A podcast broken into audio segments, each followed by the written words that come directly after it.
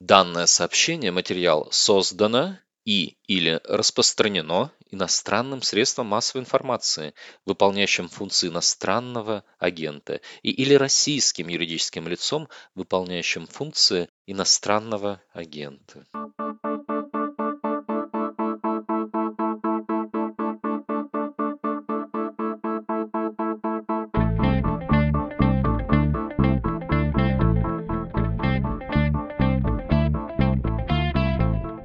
Здравствуйте, это подкаст «Что случилось?» о новостях, которые долго остаются важными. У микрофона Владислав Горин. Президент Казахстана Касым Жамарт Такаев сказал, что его страна не будет признавать, цитирую, «квазигосударственное образование ЛНР и ДНР». Сделано это в присутствии Владимира Путина. Также он сказал, что российские артисты и пропагандисты, по сути, разжигают войну между Российской Федерацией и Казахстаном. Не надо так делать. А еще отказался от ордена Александра Невского, который ему хотели в России вручить. Что у него за стратегия? Итоге, почему он так себя ведет и почему нынешнее положение Такаева вообще-то довольно сложное. Поговорим об этом через пару прекрасных мгновений. Привет, меня зовут Марьяна Тарачешникова. А я Наталья Джампаладова. И мы делаем подкаст «Человек имеет право», где рассказываем, как идеи мыслителей и политиков прошлых лет влияют на сегодняшнюю жизнь. Как демократии превращаются в диктатуры, как диктаторы готовят почву для репрессий и как судят военных преступников. Слушайте новые эпизоды по вторникам в привычном агрегаторе подкастов.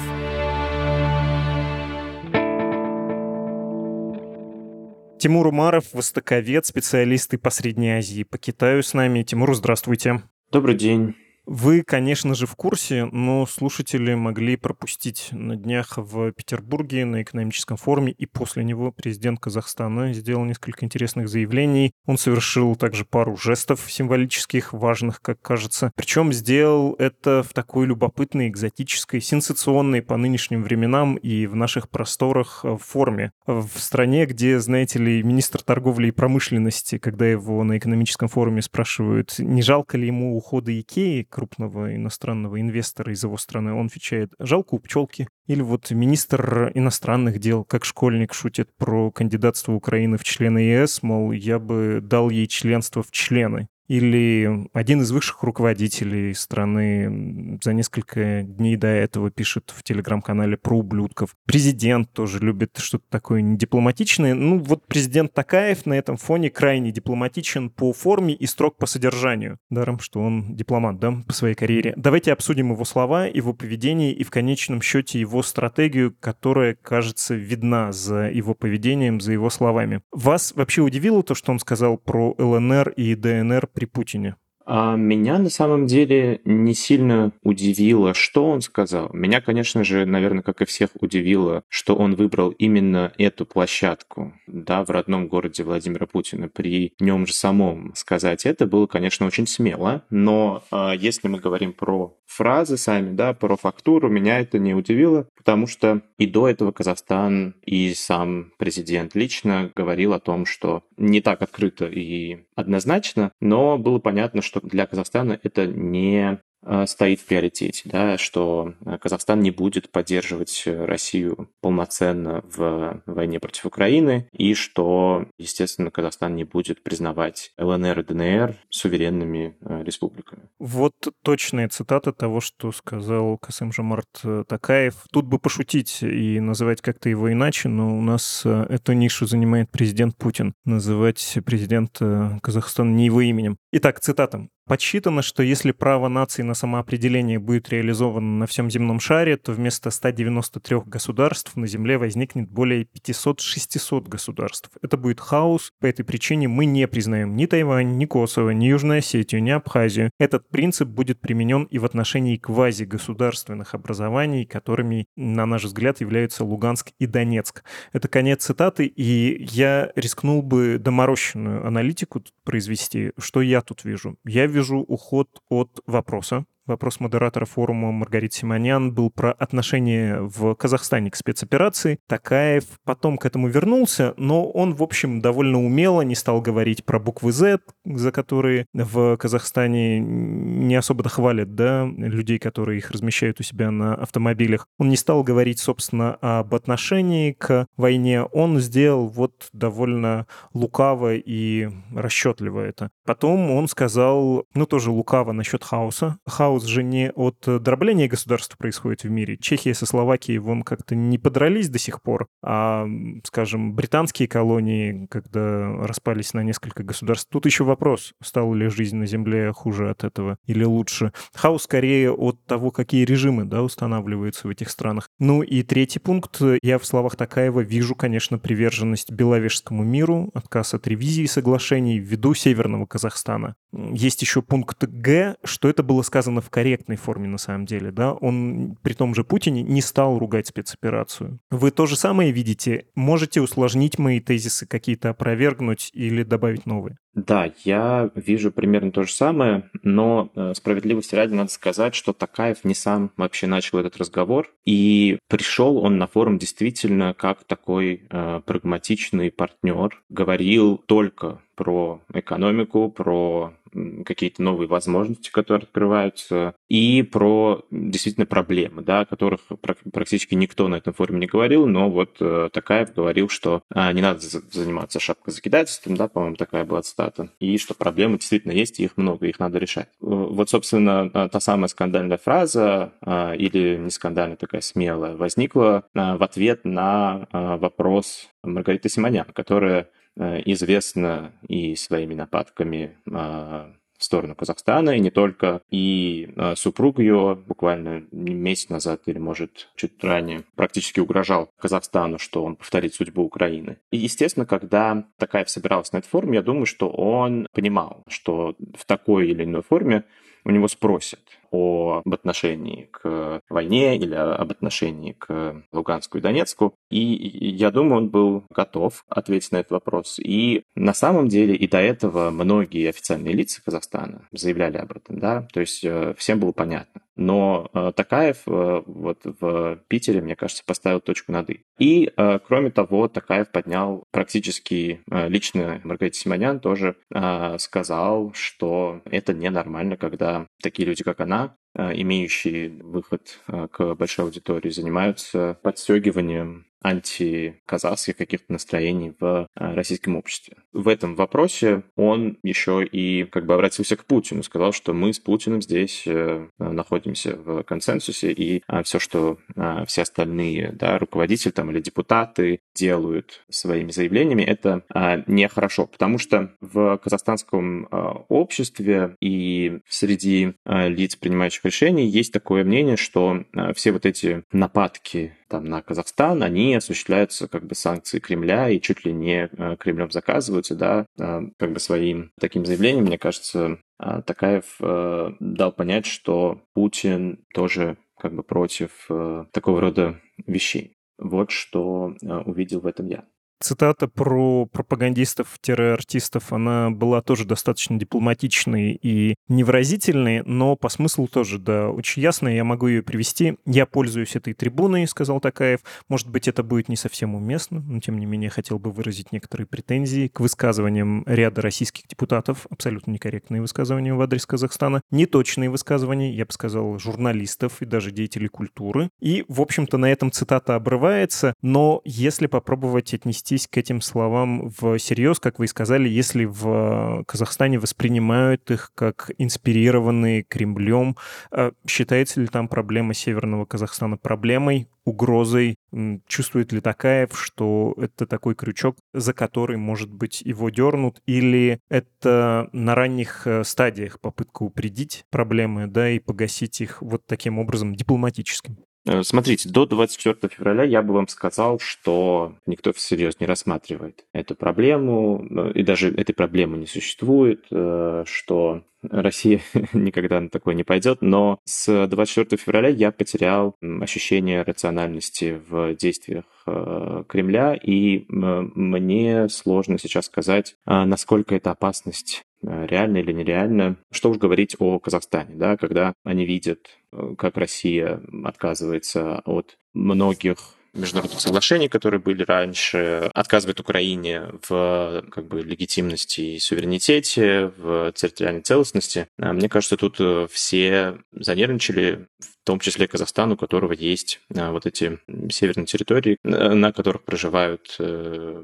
русскоязычное население в основном, и которые через запятую все последние десятилетия упоминались э, разными такими националистически настроенными группами внутри России как э, земли, которые были отданы да, как подарки вот э, бывшим союзным республикам. Конечно, если раньше а, можно было сказать, что а, вот зачем-то России, зачем а, лишние проблемы, лишние территории, то теперь все эти аргументы как бы не выглядят очень убедительными. При этом я должен подчеркнуть, конечно, что Украина и Казахстан — это совершенно разные вещи. Казахстан, несмотря на то, что он действительно проводит многовекторную внешнюю политику, это не просто э, да, риторика, как, например, э, любит делать э, Александр Лукашенко с белорусской внешней политикой, это действительно привлечение максимального количества заинтересованных стран в развитии экономики страны. Да, мы видим большое присутствие и американских компаний в нефтяном секторе Казахстана, и инвестиции европейские, и, естественно, китайское присутствие, о котором э, Такаев говорил и на форуме. И одновременно это перетекает и, конечно, в политическое да, сотрудничество со всеми вокруг. Но при этом Казахстан остается, наверное, главным союзником России после Беларуси. А, это видно, да, конечно, и по экономике, и потому, что Казахстан, в принципе, можно открыть там список стран, входящих в любое интеграционное сообщество, которое создано Россией, и вы увидите там Казахстан в числе членов, да. Вот этот э, ЕАЭС, э, Евразийский экономический союз, он вообще был создан по инициативе Назарбаева. То есть Казахстан никогда не пытался как бы играть на антироссийских а, настроениях. А в Казахстане были, конечно, некоторые случаи, когда местные люди националистически настроенные боролись за продвижение казахского языка и против э, русского языка, рутинного использования русского языка, но это были какие-то местечковые вещи, э, не поддерживаемые на государственном уровне, и не было попытки условно присоединиться к НАТО или э, стать э, такой, как любят говорить в России, антироссией. Таких попыток Казахстан э, не делал, и он прекрасно понимал, что в отличие там, от э, других стран, он зажат э, в этом регионе географии, у него огромная граница с Россией э, и другого выхода, кроме как быть союзником, но при этом стараться иметь э, большое присутствие других стран внутри своей территории, а другого выхода, кроме этого, у него нет. А, поэтому с 24 февраля какой-то риск, а, что Северный Казахстан может стать э, новой территорией претензий России, а, он увеличился, но я бы не стал говорить, что этот риск прям вот давлеющий и такой, что заставляет принимать решение прямо сейчас и не допустить этого буквально завтра. Мы часто повторяем про то, что февраль 2022 года все изменил, но в Казахстане еще и январь 2002 года много изменил. Не влияет ли на вот эту многовекторную политику Такаева то, что случилось в его стране, и этот э, внутриполитический кризис был вообще-то разрешен в том числе с участием России. И понятно, что Такаев — это не Лукашенко, который, к слову говоря, да, про ЛДНР, Крым до сих пор толком-то не признал. Сказал, я туда съездил, считайте это признанием. Но Такаев, вот если искать сравнение, это и не, скажем, азербайджанский лидер Алиев, да, он уже после января не совсем самостоятелен. Или я тут нагнетаю? Мне кажется, вы нагнетаете. Вообще очень много разговоров было после января о том, что Такаев э, удержал свой режим благодаря помощи Путина, и только поэтому а, за ним остался должок, который рано или поздно Москва у него попросит, и ему надо будет его а, возвращать. А, мне кажется, вот в этой логике есть небольшое упущение. И это упущение связано с тем, что многим кажется, что Россия как бы влезла в январские события в Казахстане, потому что этого просил Казахстан, потому что это надо было в первую очередь такая. Мне кажется же, э, что это в первую очередь нужно было самой Москве, самой России. Ну, просто по банальной причине, что с Казахстаном Россия огромная, почти 8 тысяч километровая граница, которая не очень хорошо защищена да, если мы даже сравниваем с, с такой же сухопутной огромной границей с Китаем, то э, там в советское время граница была укреплена. А с Казахстаном она до сих пор даже э, не до конца демаркирована. Кроме того, ну, это уже такой э, фактор э, давления, да, то есть если у вас в вот этой соседней стране, с которой у вас практически нет границы, происходит что-то непонятное, к власти приходят непонятные люди, которые э, руководят э, уличными или вот этими базарными бандами, э, то непонятно, чего ожидать от этого политического режима. И вам бы не хотелось сейчас, когда у вас вот на носу что-то на украинском направлении, иметь еще проблемы здесь, на юге. Да? Поэтому, мне кажется, в первую очередь Россия думала именно о своей безопасности и хотела сохранить дружественный политический режим в практически единственным за учетом Беларуси союзническом Э, государстве, и именно поэтому вмешалась. Да? То есть, э, как только она вмешалась в этот кризис, она уже получила то, что она хотела, а именно сохранила этот политический режим и не дала хода как бы развитию э, кризису, который мог привести совершенно непонятно к чему. Первая причина была именно в этом. Во-вторых, у России не появилось никаких новых рычагов давления на такая да, понятно, что условно там чисто по, по понятиям, да, по-пацански э, Такаев э, удержался в своем кресле благодаря помощи э, Владимира Путина. Но э, в плане институтов, да, э, не появилось ничего нового, не появилось ничего того, э, чего не существовало в российско-казахстанских отношениях до этого, что э, Путин мог бы использовать да, в качестве такого рычага давления на принимаемые решения в Казахстане. Ну и в-третьем, если мы говорим про давление на Казахстан, то надо понимать, что Казахстан не признает все вот эти, как сказал Такаев, квазигосударственные субъекты реальными государствами не просто так. Он это делает, потому потому что э, казахстанская экономика, она завязана на мировой экономике, и она его часть. И э, любое движение а, в сторону поддержки России повлечет за собой санкции, что очень плохо скажется на казахстанской экономике в и так непростое время. Да, после ковида, после январских событий. Последнее, что нужно Казахстану, это э, санкции. Именно поэтому э, Россия понимает, что как бы направляя Казахстан в эту сторону, она может спровоцировать очередной экономический кризис, который э, может перерасти в очередное социальное недовольство. Да, мы помним, что январские события, э, которые были в Казахстане, они, это был не только внутриэлитный конфликт, но был и действительно социальное недовольство, которое э, вылилось огромными протестами во всех э, практически районах Казахстана. Поэтому по всем этим причинам мне кажется, что нельзя говорить о том, что вот эта многовекторная внешняя политика после января стала более одновекторной в сторону России.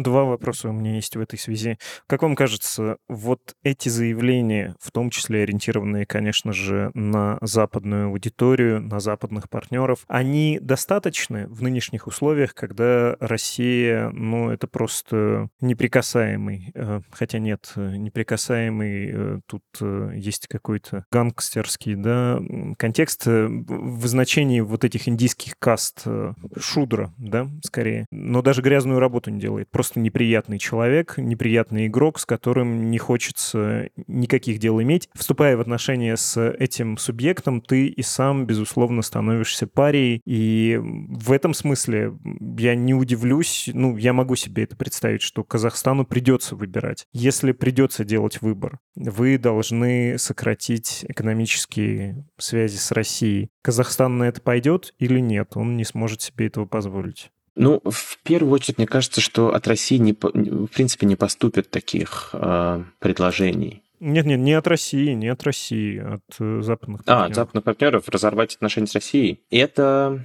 э, хороший вопрос. Мне кажется, что, э, во-первых, и Запад не пойдет на такое прям ультимативное э, требование от Казахстана полностью раз, разрывать э, какие-то отношения с Россией. Э, ну, во-первых, потому что Казахстан э, зависит от России, да, и это не просто слова, это не просто э, вопрос про какой-то комфорт э, казахстанского общества. Это, это реальная Э, зависимость, э, в том числе логистическая, э, да, казахстанская нефть в Европу идет через российскую территорию, через российские трубопроводы, построенные в советское время.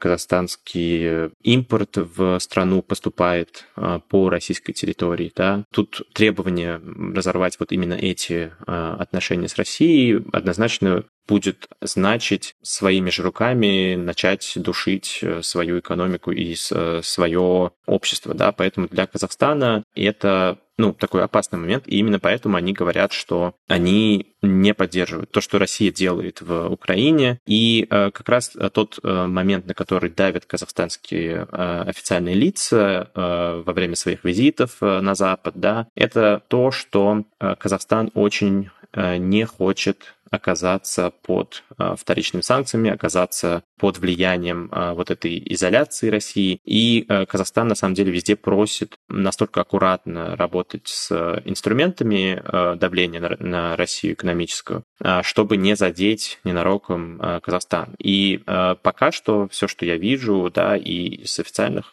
публикаций разных, ну, западных источников, это то, что все понимают, в какой ситуации находится Казахстан, да, потому что, по сути, он э, зажат между Россией и Китаем, и просто так за там одну ночь э, без каких-либо больших потрясений невозможно взять и выкинуть да, Россию из э, своей внутренней экономики. Особенно учитывая, что Казахстан часть вот этого евразийского экономического пространства, поэтому я э, думаю, что а, такого требования от а, западных стран Казахстан не услышит. Другое дело, что если Казахстан попытается сейчас придумывать какие-то схемы, которые помогут России избегать санкций, вот это уже может привлечь внимание и э, всех тех партнеров, которые сейчас не хотят э, заодно навредить Казахстану, и э, всех тех э, компаний, которые тоже находятся под пристальным э, взглядом их э, потребителей по всему миру. И да, э, если Казахстан начнет как бы двигаться в этом направлении и будут появляться какие-то серые схемы, какие-то мелкие компании, которые исключительно созданы для сотрудничества только с российской экономикой и так далее. А, мне кажется, тут уже будут вопросы. Тут уже а, от Казахстана могут требовать а, не идти по этому пути, не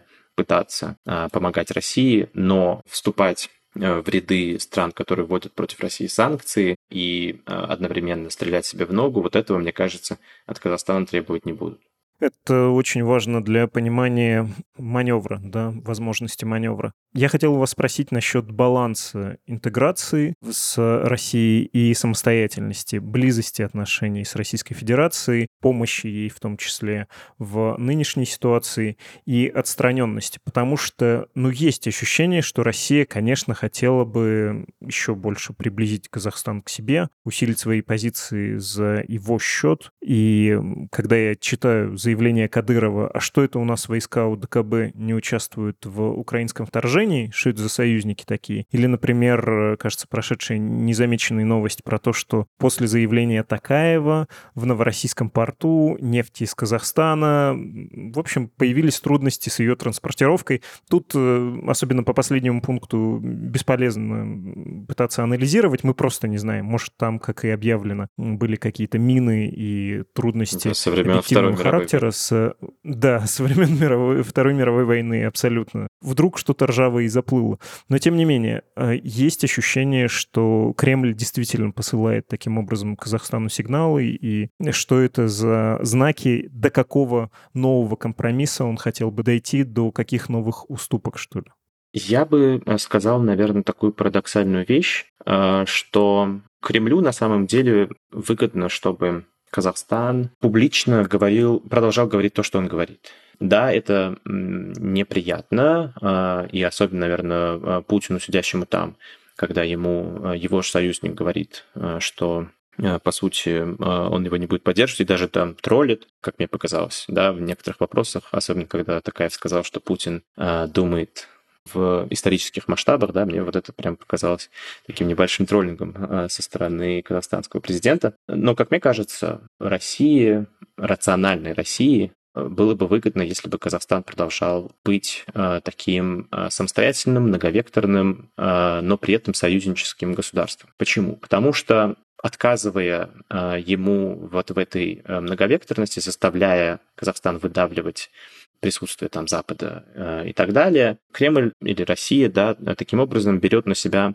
ответственность э, за стабильность казахстанской экономики, чего в нынешних условиях вообще невозможно представить, да, Россия бы справится со своими экономическими проблемами, не то что о других, и одновременно подталкивает казахстанскую экономику в сторону Китая, а что на самом деле уже такой необратимый процесс, мы уже видим, что Китай э, и в торговом плане, и в плане инвестиционном не, не, не, не так, конечно, но э, в плане присутствия в промышленности это такой убедительный и потенциально самый главный экономический партнер Казахстана и, в принципе, всей Центральной Азии. Поэтому статус-кво для России самый желаемый вариант. Однако здесь я не знаю, насколько сейчас э, Москва действует рационально или эмоционально. В зависимости от того, кто принимает решение и на основе чего. Мы и э, увидим, в каком направлении будут двигаться российско-казахстанские отношения. Но, э, как мне кажется, если Россия не будет как бы давить на вот эту казахстанскую самостоятельность, то все будет в лучшем виде для России. Вы знаете, я не постесняюсь поделиться впечатлением, хотя отдает это все мании преследования и конспирологии про то, что и этот разговор на форуме, и другие жесты «не давайте мне орден Невского», я наград не принимаю а, вообще ну и вашу в частности, плюс э, заявление, которое последовало потом про то, что давайте весь мир откажется от ядерного оружия к середине века, у меня было легкое вот такое, повторюсь, конспирологическое ощущение, что это очень выгодная роль для Кремля, если будет так себя вести Казахстан, через него можно будет и разговаривать с миром потом, когда придется налаживать отношения, это может случиться и в ближайшие месяцы, ну или в худшем случае годы, и во-вторых, все все-таки через вот эту приоткрытую форточку технологическую, финансовую, экономическую можно будет что-то получать, и Казахстану, ну, раз он демонстрирует вот такую символическую самостоятельность, будет чуть больше прощаться. Я вполне подозреваю, что это просто выдумка моя, но, может быть, у вас есть схожие ощущения, и вы этим тоже объясняете подобные жесты.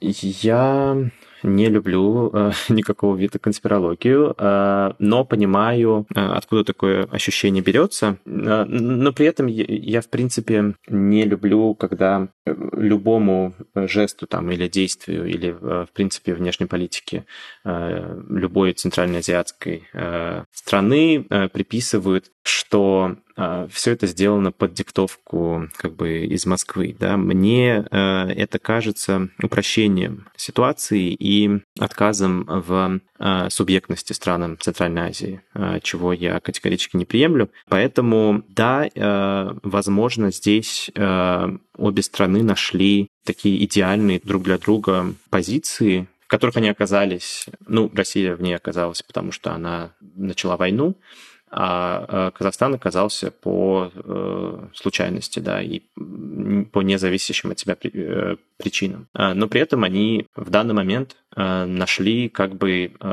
те позиции, которые, если так все продолжится дальше развиваться, то именно этот формат отношений максимально выгоден для обеих стран. Может, это просто случилось потому, что э, Казахстане сейчас находится э, у власти такая, в которой прекрасно понимает, как принимаются решения в России. Он э, и сам ну, учился здесь, и у него есть контакты здесь, и э, насколько там известно э, по данным журналистов, э, семья его тоже довольно вовлечена в российскую бизнес-сферу, да, и экономику. И, э, возможно, именно поэтому ему удалось, ну вот, найти вот этот баланс. Не знаю, но э, я не думаю, что э, все это заранее придуманный план, который сейчас вот так вот красиво э, перед нашими глазами разворачивается, да. Спасибо огромное, и я понимаю, что ваши объяснения были дельными, но не могу не поделиться эмоциональным ощущением, что я говорил об этом в начале, что политик, который ведет себя рационально, дипломатично, по-деловому, выглядит в нашей стране теперь сенсацией какой-то. Это и печально, и обнадеживает в то же время. Есть еще в прилегающих к нашим просторах нормальные люди. Да, к сожалению, редкость в наше время. Спасибо гигантское, Тимур. Всего доброго. Это был Тимур Умаров, востоковед.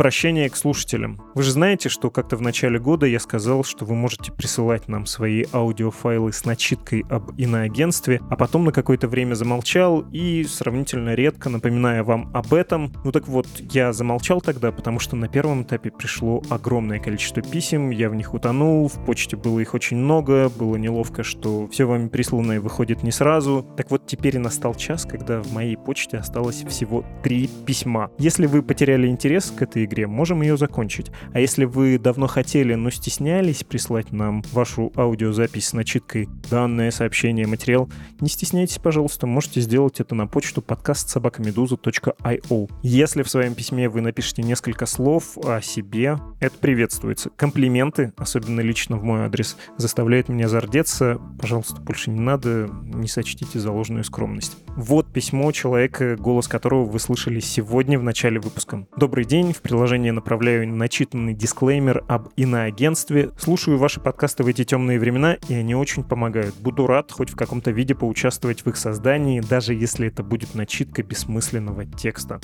Дорогой Георгий, спасибо и за ваше письмо, и за ваш аудиофайл. Может быть, слова и бессмысленные, но не бессмысленные наши с вами добрые отношения. Спасибо еще раз гигантское. Ну и также по традиции напоминаю, что пожертвование наше издание принимает через странички support.meduza.io и save.meduza.io. Вы слушали «Что случилось?» подкаст о новостях, которые долго остаются важными. До свидания.